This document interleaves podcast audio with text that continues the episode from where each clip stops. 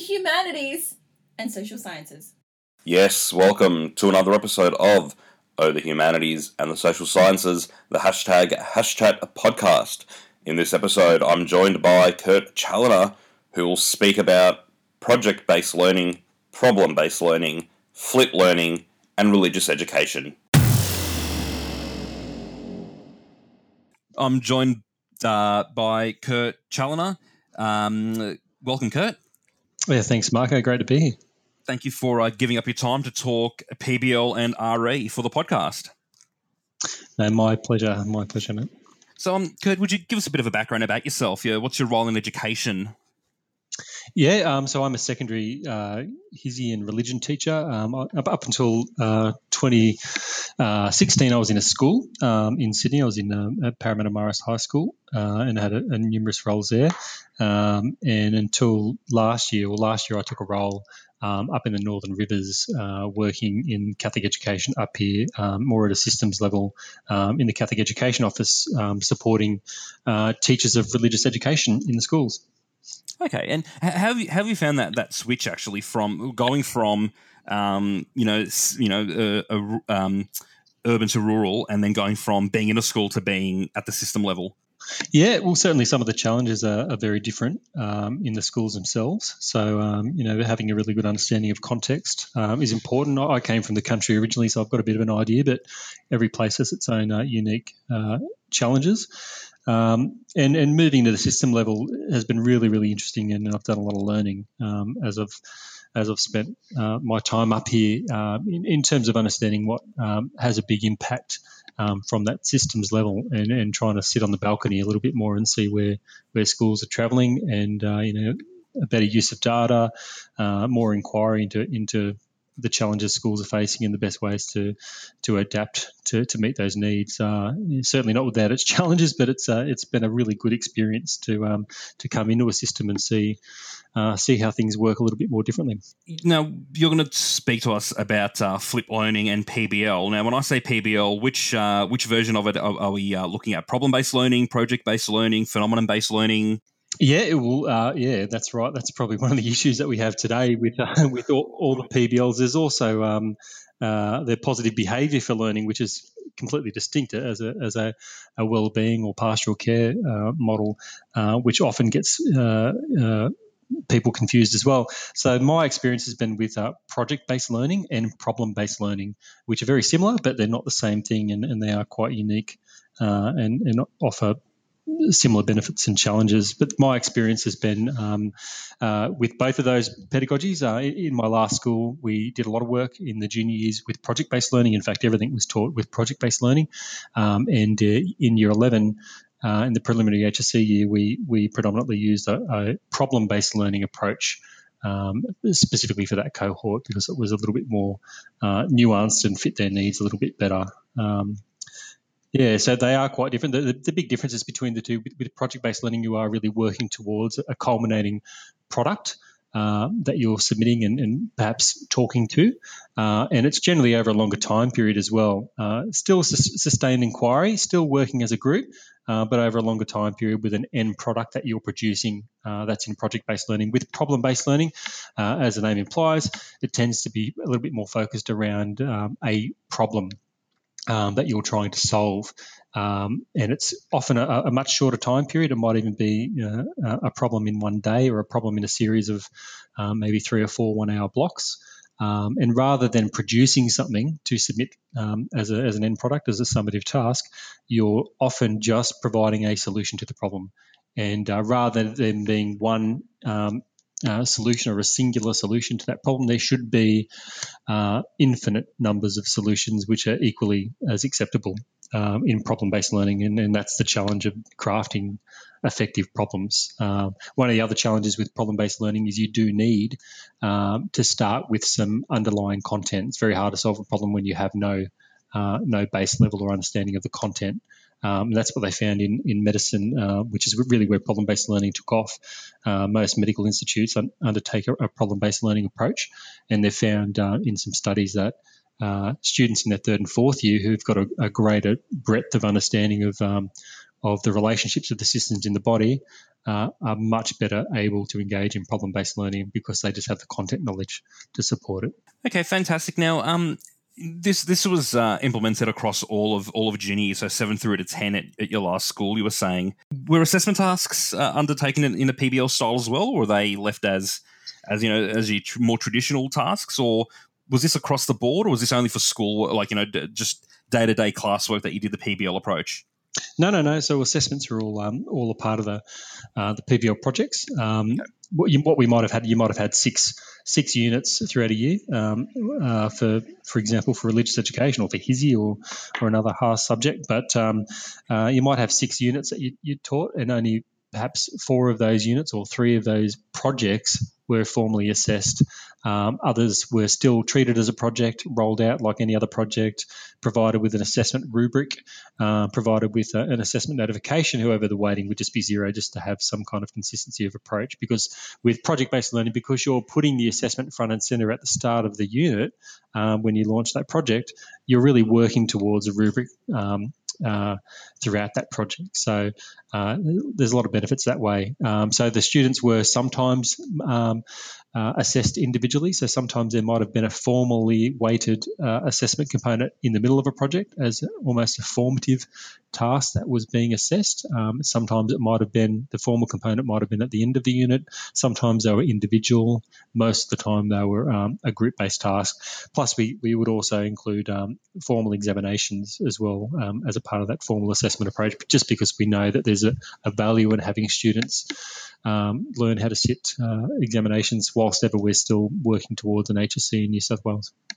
Yeah, and with with with the problem based learning approach, as you mentioned, that there um, you know could be any number of uh, end results really. Mm-hmm. How do you, how do you yeah, how, yeah. Do you, how do you assess that in a consistent way? Uh, you know, with with um, with so many different uh, possible uh, results coming out, how do you how do you assess that consistently and fairly? Yeah, well, I guess that's the challenge, isn't it? It's really that's where uh, for the problem crafter and the problem facilitator, it's really having a good understanding of your own content. Um, and and it's finding the right problem as well. You've got to find a problem where there might be a multiplicity of solutions, and really, you're not always marking their solution, but you're marking um, their demonstration of of the consideration of the content they need to understand in determining their solution. So sometimes there might be some erroneous issues or some oversights in their solution, um, and that can be pointed out when we're providing feedback. But really, what we're looking for is their understanding of the content as it's presented in the solution.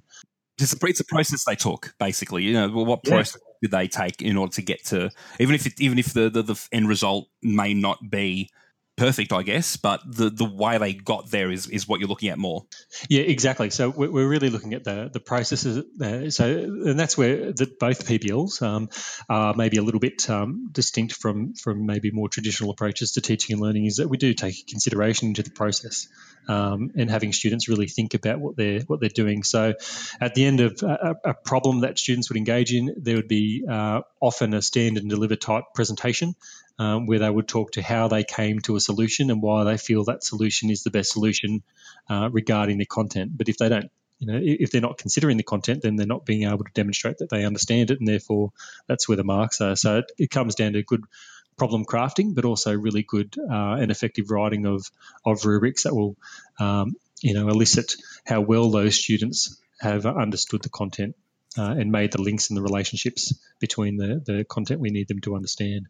So, so on top of having um, you know a fairly solid rubric and a fairly solid um, you know content foundation before they start the PBL um, task, is there is there anything else you need to ensure you have a very good approach? I mean, if I just went into my um, into my classroom um, uh, tomorrow and um, you know just started saying, okay, well, this is your this is your problem, let's go solve it what what else am I missing? If I just have a good rubric and a good content foundation, what else is missing in there? What else do people need? Yeah, well, that's really that's the start. You know, that, that the part we, we kind of have two parts of, of that work. You have the the problem craft or the problem crafting and the problem design, uh, which is kind of the one half, and and that's really um, it's a hard part, but it's also the easy part. Then there's the um, the uh, the facilitation of supporting students as they work towards a solution, which is really the on the ground work. Um, and, and that goes for problem based learning and it also goes for project based learning. You, you kind of have the two halves of the coin. You have the design of the project or the crafting of the problem um, and the facilitation of, of either. Um, and they're both nuanced and, and uh, challenging in their own right. So, what we need to think about, particularly in, in problem based learnings, we need to think about uh, what content students need to know? Are we going to give them a free for all in terms of their inquiry? We want them to inquire into the work, but um, sometimes it might be uh, we might be limiting their their inquiry in some respect because we don't want to have them going down rabbit holes. Um, we need to make sure that what they're engaging with, the content they're engaging with, is is appropriate. Um, and we often we don't want to have them spending three lessons searching for inform- information um, needlessly or, or um, fruitlessly, uh, or finding information that we don't want them to have. Um, and then there's the the, the engaging with um, a know and need to know process, having them engage with the problem, unpack the problem. What's the problem asking us to do?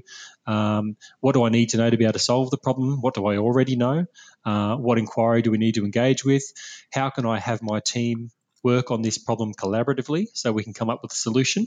Um, and really, what we want to do is is engage. We want students. We want to prompt a um, a sense of cognitive dissonance within the members of the groups. We want them to disagree. We want them to argue. So we want to have a problem, uh, and we want to promote. Uh, questions when we're when we're engaging with the groups and facilitating the problem throughout the time that the students are engaged with it, we want to have them um, disagreeing and we want to have them seeing different points of view. So we want to promote dialogue, re- real dialogue, not talking to one another, not a conversation, but real dialogue around the around the work. And that's where the learning takes place. Is when they're arguing with each other over proposed solutions to a problem or aspects of the problem. Um, that's when they're they're going deeper with the learning and they're making further connections. Um, so it, it is quite nuanced, um, and and we do need to be. It needs to be quite scaffolded uh, for students, uh, particularly the younger they are. They need a lot more scaffolding around the work. Um, to and, and, and your role then really uh, facilitate is not a great word. Activator might be a better word um, because we're activating um, their learning uh, rather than just we're not facilitating walking around and, and making sure people are on task or are accessing resources, but where they're challenging their assumptions, where they're posing questions, asking them why they think they're right, asking whether they've considered other points of view, um, asking them whether they've engaged with with uh, certain aspects of particular resources. So the role of the teacher, I think th- this was one of my issues when I moved into this kind of 21st century learning out of a, a very traditional model.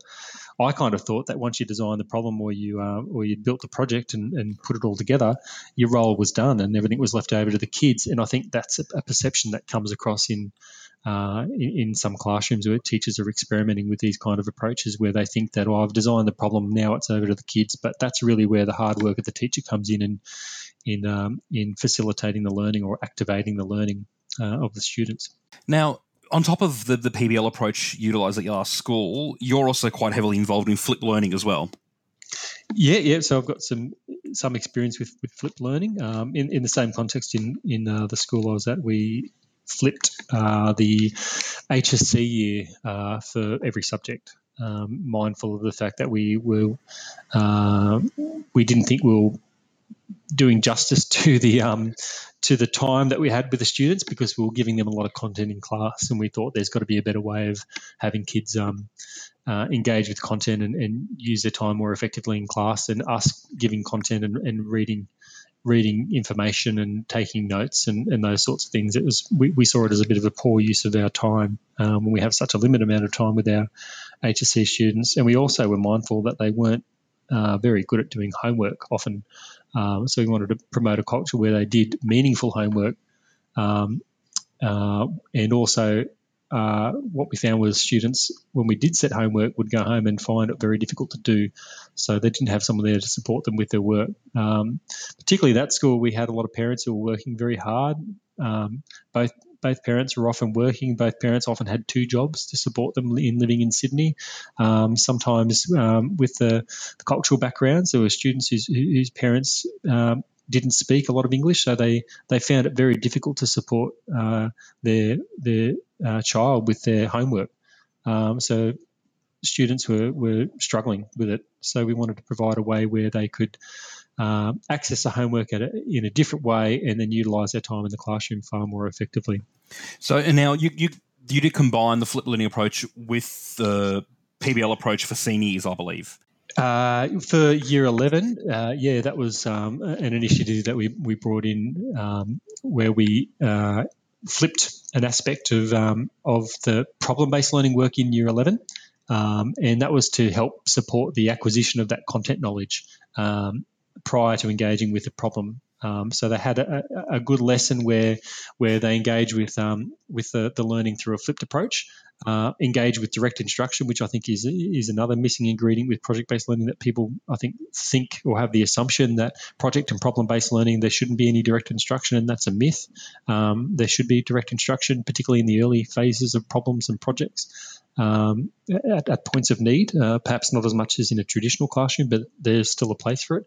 But that flip um, enabled us to to build a culture of um, of engaging in that flipped learning process prior to year 12, but also to um, to better prepare students to undertake the problem. Um, and also some of the schools I'm working with up, here in the Northern Rivers uh, are doing some wonderful work where um, you know there's a year seven uh, a school I'm working with uh, that uh, have a year seven cohort engaged in uh, project-based learning um, in uh, in religious education, and they they do um, a flipped lesson often before they have uh, their their actual lesson of RE. So they, they a very very short amount of homework, uh, probably less than they'd be given in, in most other subjects, um, just to engage with core aspects of the content that they'll be engaging with in the lesson itself. So it just gives them something to touch base with. They might have watched a short short two or three minute video and, and answered a couple questions, or they might have gone through a slide deck or done some reading, um, and they come in just with a little bit more of a sense of of what of what the work's going to be um, in those classes. So I think uh, there's a there's a benefit to, to using both pedagogies there, and I think um, you know the if you look at um, Sams and Bergmann and, and and their trajectory over the four years that they engaged in, in schools in flip learning, they ended up at project based learning um, after starting. They started with flip learning, but nothing else, and then they moved into um, in, uh, they moved into I think a, a mastery based approach, and then they moved into inquiry and ended up at, at project based learning because they saw that, that the flip learning or the, the, flip of flip learning provides you with just uh, so much more time to engage in meaningful pedagogy, and the benefits of engaging in um, in group working and collaboration and inquiry are so important that. Um, uh, that I think there's a there's a great marriage possible between flip learning and, and both the PBLs there. All right, now I'd like to move into looking at some actual specific um, tips or strategies that uh, any teachers can actually use. Um, I'd like to also add in that if, if, people listening aren't RE teachers, you know, don't switch off. There are a lot of people that don't teach RE or um, you know, it might be in the public system or might be anti-RE in the first place or whatever it might be. Um, a lot of these strategies and you know can be used for a lot of other HASS subjects. You know, history, for example, or even um, a lot of schools are now increasingly teaching philosophy. Can, can we look at some um, some um, some specific uh, ways that if you were an RE teacher, you could integrate a PBL uh, or a flip learning approach? Flip learning approach, yeah, I think um, uh, particularly for the for all HASS subjects and and uh, you know, I, I, flipped ancient history for a number of years and uh, and studies of religion, which I, you know, a lot of state schools teach as well. Um, you know, I think what we can do, uh, one of the best approaches with, with uh, flip learning is to, if we introduce the the what in, in terms of the content uh, through the flip, that provides us with far more opportunities to to get the students to understand the how and the why in the classroom, if that makes sense. Um, so, starting with the with the flip making sure students can cover uh, or engage with uh, you know key terms. Um, uh, definitions of, of, certain things, very really at that surface level of, of the knowledge, um, starting at the concept. And, and, if they can grasp the concepts before they come into class, and then we can use the, our time in class um, collaboratively to really get students to um, uh, to start putting the pieces together and make the connections between the, the, concepts. And that's where we move into the from the surface to the deeper levels of learning. Um, and I think that's kind of missed a bit. Sometimes students in flipped learning they'll they'll engage with content at home and then they'll come in and they'll be they'll reiterate that. Or, or sometimes we try and go too deep with the content at home um, too quickly. And, and then in class time, uh, there's a lot of misconceptions that are already built into their learning. So if we start uh, more at the surface level of knowledge, more at the concept level, um, and particularly in, in the humanities subjects. And then we move into the connections between those concepts as we move into um, into the class space where the teachers there on the ground um, and can support the students with uh, making those connections um, and ensuring that students do it collectively. I think we've got a great opportunity if, if, we've got a flipped classroom where kids are doing flipped learning at home individually and then they're coming into a classroom and doing more work individually, we missed the boat. Um, we've got to get them talking, particularly in humanities subjects. So, uh, engaging in dialogue, uh, working together, challenging ideas, uh, using um, using protocols and and uh, and discussion techniques to um, to to have students um, debate and argue and and talk through points of, of difference. Uh, that applies as well for uh, for religion as it would for for uh, history and, and, geography and um, and philosophy and, and any other kind of humanities subject. So there, there are a couple of things that I would start with. The other thing I think that's really important is we need to start with our outcomes. I think we can get caught up with um, you know, making flashy videos, and I was guilty of, of that as any, anyone else. Um, I think we can know, get a bit caught up in in in the technological aspect of it, um, and putting together a video uh, and making it sort of whiz bang is great, but um, is that the best thing for the learning? And I think uh, with humanities, you know, is a video always necessary? Um, you know, we're, we're quite often a, a verbal or a written subject, so I think there's uh, absolutely a possibility and, and even a, um, opportunities to have students engage with with the written word um, in the flip itself, and then um, and then spending time in, in class unpacking that kind of work as well. So there are a couple of things that I would uh, that I would sort of suggest around that and, and connect yourself with other people who are doing it and who've been doing it for a while. Um, you know, we live in an age where um, everyone's just a click away. So there's, there's great communities of people who are sharing resources on Twitter and on, on Facebook. So um, get in touch with those kinds of people and, and uh, see what they're doing and share ideas. Yeah, and, look, I've, I've um, I, I, flip um, business studies in stage six um, and studies of religion as well in stage six, and um, would you find would you say that in within studies of religion or the RE field that there are certain things where it is easier or harder to use a flip learning approach? Because I definitely found that there were some elements of the studies of religion course, which is which is a very academic course, by the way. It's not. Um, you know, as a lot of uh, a lot of people might uh, might hear about it and think, oh, it's just a whole bunch of you know happy clappy stuff you know you're reading from the Bible. That sort of well, no, it's it's it's it's quite rigorous. It's quite a, it's quite a heavily academic mm. course. Mm. Um, and I also found that there were some elements that were they they did lend themselves a lot easier to flip learning. There were some elements of it that um, was a bit harder to to to have them engage at home and then uh, do the um, do some more um, active learning in class because it was just something that really went over their heads even at a very um, introductory level as it was done in the video. Yeah. Um, is there anything in RE that you find does work really well with that approach? And you probably, sh- you know, because really you don't have to flip every single lesson. That's mm. thing that a lot of people forget as well. That they hear flip learning and think everything needs to be done. You can flip one, you know, one lesson out of the whole year. That's you know, you that, that means you still tried it. Mm. Um, you don't have to flip every single lesson of every single week of every, you know of every single you know dot point of the syllabus.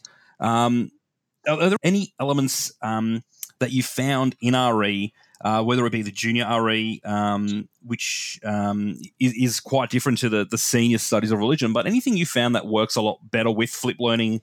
Um, and, uh, yeah, I think any, anything that works, anything where you're describing a process, for example. So if you're if you're teaching, um, you know, um, if you're teaching, for example, Jewish marriage to to students who are predominantly not Jewish, then uh, there's a lot of uh, uh, there's a lot of things that they need to understand for that. So I think um, uh, you know a great way to start with that would be to take some of the the key uh, Hebrew terms that students need to understand, and you could uh, have a short video explaining you know what these these are, just providing definitions of them um, and uh, have a little sort of feedback quiz to see how well they understand that, and perhaps even follow that up in, in the classroom with the quiz to see how well they understood it before we even move into what their role is in the actual um, marriage ceremony itself. So, starting with those those base level concept types of things, I think are easier. But when we start moving into um, some of the the scriptural and theological underpinnings of of uh, of why some of these things are significant,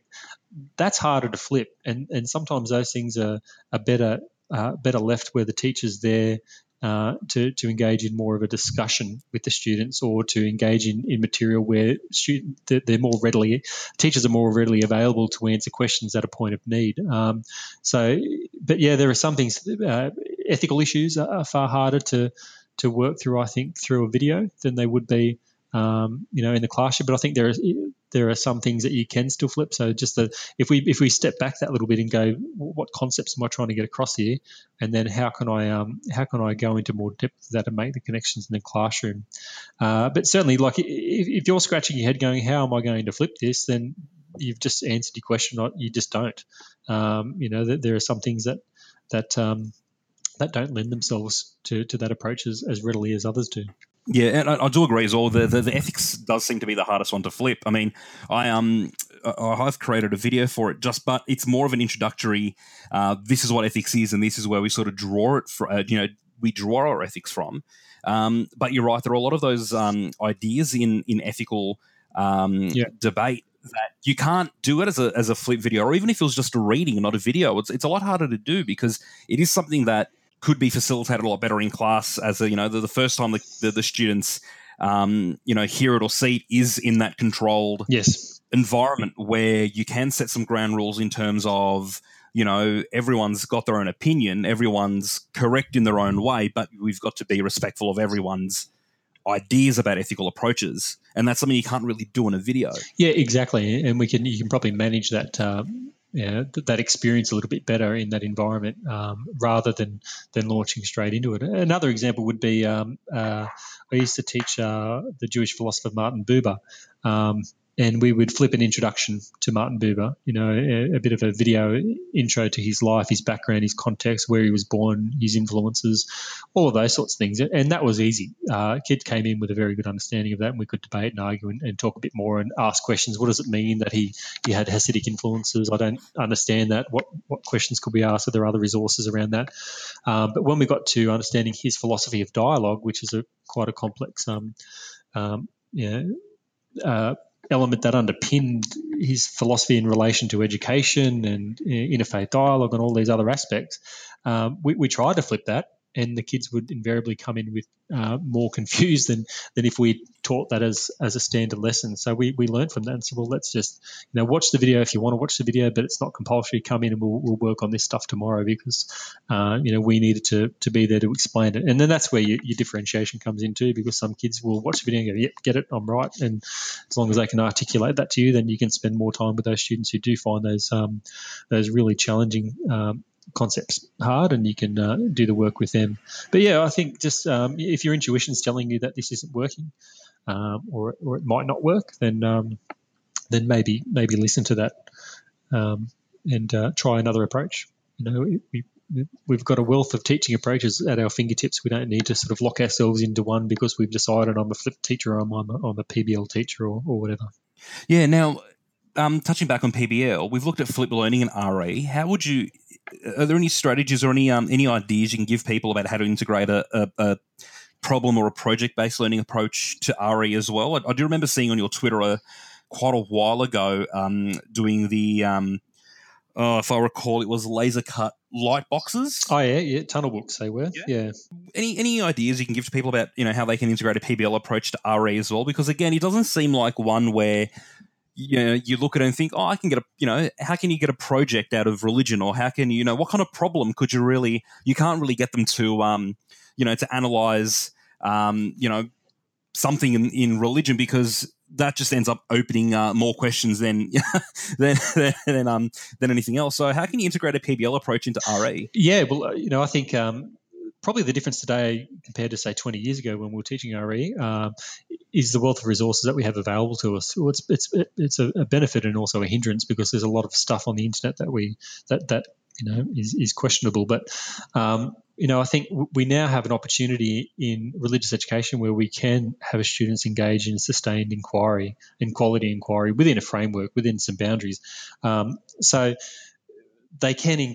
We don't have to come out and say he, he, for example, from a from a, a Catholic point of view, we don't have to come out and say, here's what the church teaches. Students can find what the church teaches. And that's our role as classroom teachers is to ensure that the information they're using is accurate and correct and that they're interpreting it properly uh, and maintaining that rigor and, and, uh, and that um, that source of truth, I guess. Um, but we can still engage in that inquiry process, um, and we can still talk about some of these issues that are challenging, um, and uh, and we can design projects that help students to put uh, what can sometimes be abstract um, understandings into more concrete situations. So, and that's what PBL is designed to do in general is to is to put um, is to put the, the meaningless into the meaningful, is to give students a, an understanding of how this fits into the real world um, to make it authentic.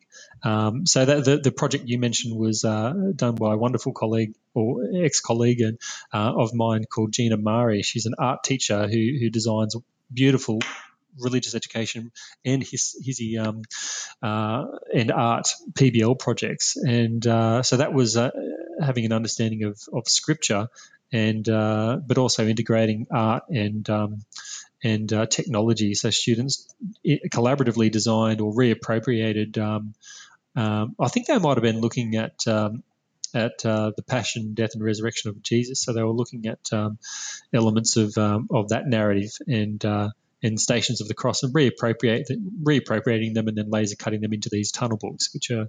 Uh, but it was incredibly complex, and when when you heard those students talking to their work, uh, the tunnel book or the end product itself wasn't representative of all their work. They had a really good understanding of, of what they were trying to achieve in their work, and, and more to the point, they had a really good understanding of the outcomes we wanted them to achieve.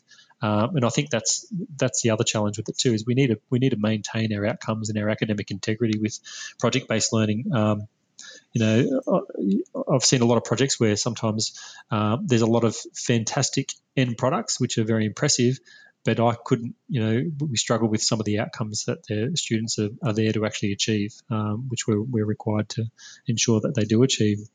But um, I think um, project-based learning provides opportunity, like so many opportunities for students to engage in in real-world work. Um, uh, a colleague was designing um, a uh, uh, a year eight PBL project uh, where students were looking at the early martyrs and witnesses to the Catholic faith uh, and uh, and the challenges that they faced um, in the early church.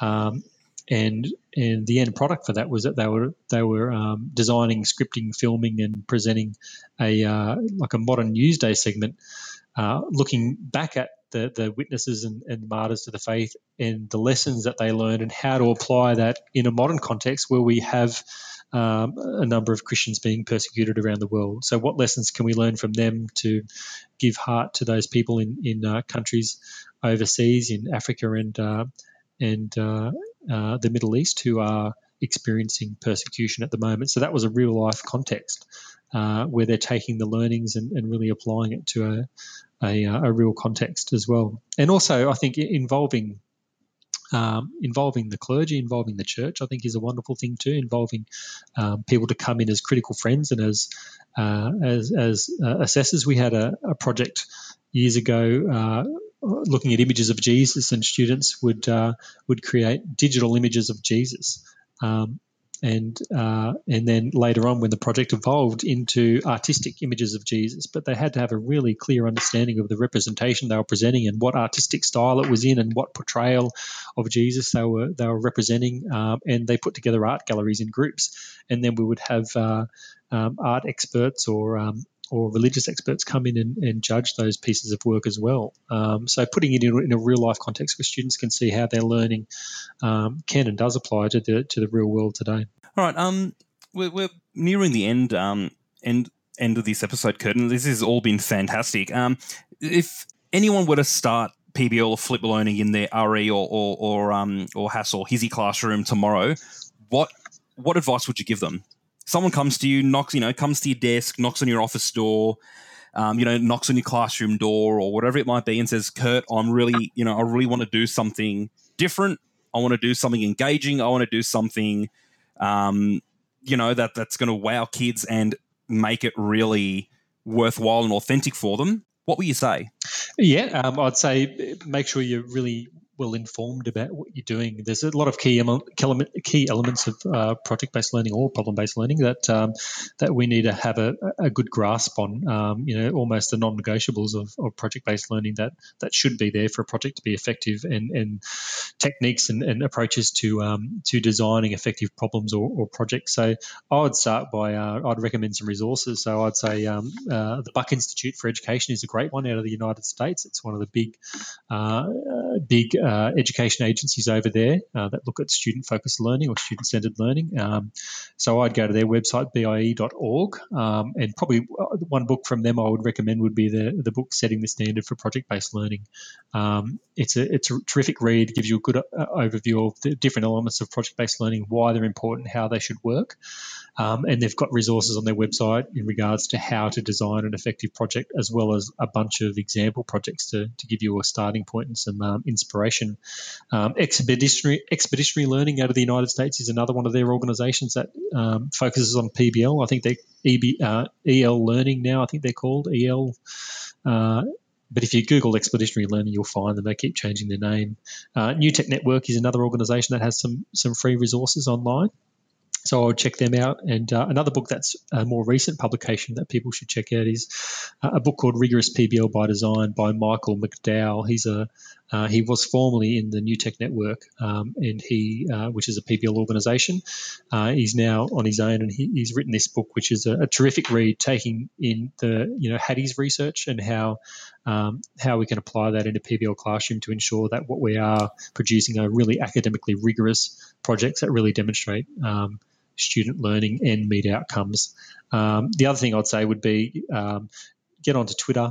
Uh, if you're not on Twitter and you're a teacher, and you listen, if you're listening to a podcast and you're a teacher, then jump onto um, Twitter and uh, jump on on there and, and, get yourself an account. Have a look at hashtags PBL and PBL chat uh, and find people who are tweeting there and follow them. Uh, Bianca and Lee Hewes, you should follow. Um, follow me if you like. I tweet a little bit about project based learning.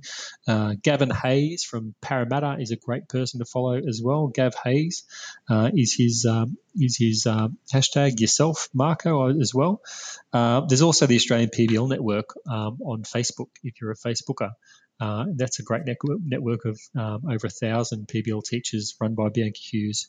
So if you get yourself informed, get yourself in a network and ask lots of questions, um, is is what, what I'd say. The other thing I'd say too is you can't break it. Um, you know, have a go, and, and, most likely things won't go to plan and things won't work, and, and kids won't know how to work in groups, and parts of the project won't will fail and we'll have grand ideas about what students will produce and they won't probably get there because it's all a learning process but it doesn't mean that the kids will will have been disadvantaged because things haven't gone um, to plan. Um, some of the, the, the, projects where students haven't haven't done as well in my experience they're uh, their favorite project because they've had more learning. Um, you know and I think um, anything that we can do to get kids collaborating um, thinking critically and and uh, uh, and uh, and, and engaging with the content in, some kind of real way, uh, I think is a benefit.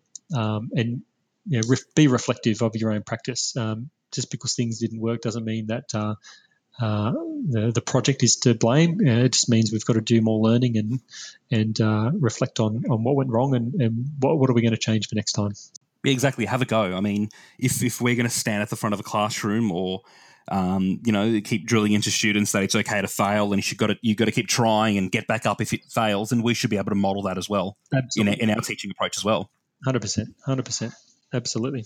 All right. Well, um, Kurt, thank you very, very much for giving up uh, your valuable time to have a chat to us here um, about PBL, Flip Learning, and RE. Um, any final words? Uh, no, thanks for having me, Marco. And uh, it's awesome that uh, there are uh, some Australian educators uh, sharing ideas like yourself um, and uh, and getting other people um, on board to to to you know I think share what we're doing as Australian educators. We I think we we are one of the leaders globally in in new ways of thinking about education. And, and thank you for the work you're doing in promoting that, mate. Thank you. Well, hopefully we can have you um, back again at some stage. Um, until then, thank you very much, Kurt. Thank you very much, Marco. Good on you, mate. Thank you for listening. To continue the conversation, find us on Twitter at hashtag HASSchat. This podcast is part of the Australian Educators Online Network. aeon.net.au.